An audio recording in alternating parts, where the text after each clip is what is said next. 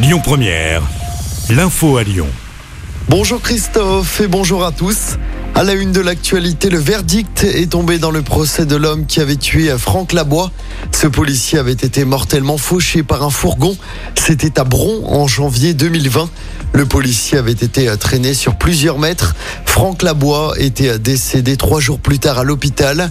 L'accusé, âgé de 24 ans, a été condamné à 30 ans de réclusion criminelle hier soir aux assises du Rhône. Justice toujours, Michel Mercier sera-t-il condamné à de la prison? Réponse dans la journée. Les réquisitions sont tombées hier soir dans le procès Mercier à Paris. L'ancien président du Conseil général du Rhône est jugé pour des soupçons de détournement de fonds publics et d'emploi fictif aux côtés de sa femme et de sa fille. Le parquet a requis 4 ans de prison, dont 3 avec sursis, 50 000 euros d'amende, 10 ans d'inéligibilité et 5 ans d'interdiction d'exercice de toute fonction publique à l'encontre de Michel Mercier, l'ancien ministre de la Justice. Dans l'actualité également, cette journée de mobilisation interprofessionnelle aujourd'hui à Lyon et dans toute la France. Perturbations à prévoir dans certains secteurs, notamment dans les cantines et dans les crèches. En revanche, peu de perturbations attendues à la SNCF. À Lyon, la manif partira à 11h30 de la place Jean Massé, direction la place Bellecour. Drame sur les routes du département du Rhône. Deux véhicules sont entrés en collision hier soir à Saint-Laurent-de-Mur. Un jeune homme de 27 ans est décédé. Deux autres personnes ont été grièvement blessées dans l'accident.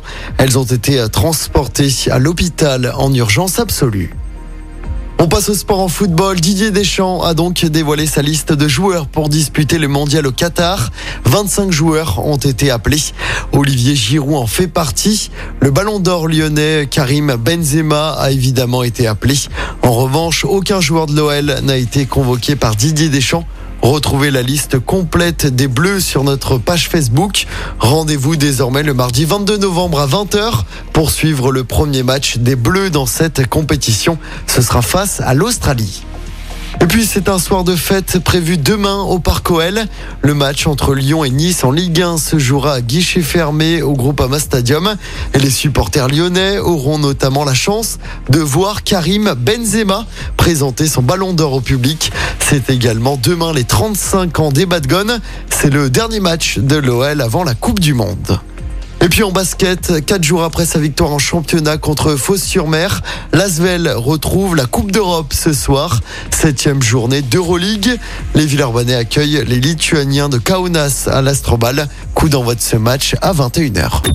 Écoutez votre radio Lyon Première en direct sur l'application Lyon Première, lyonpremière.fr et bien sûr à Lyon sur 90.2 FM et en DAB+. Lyon Première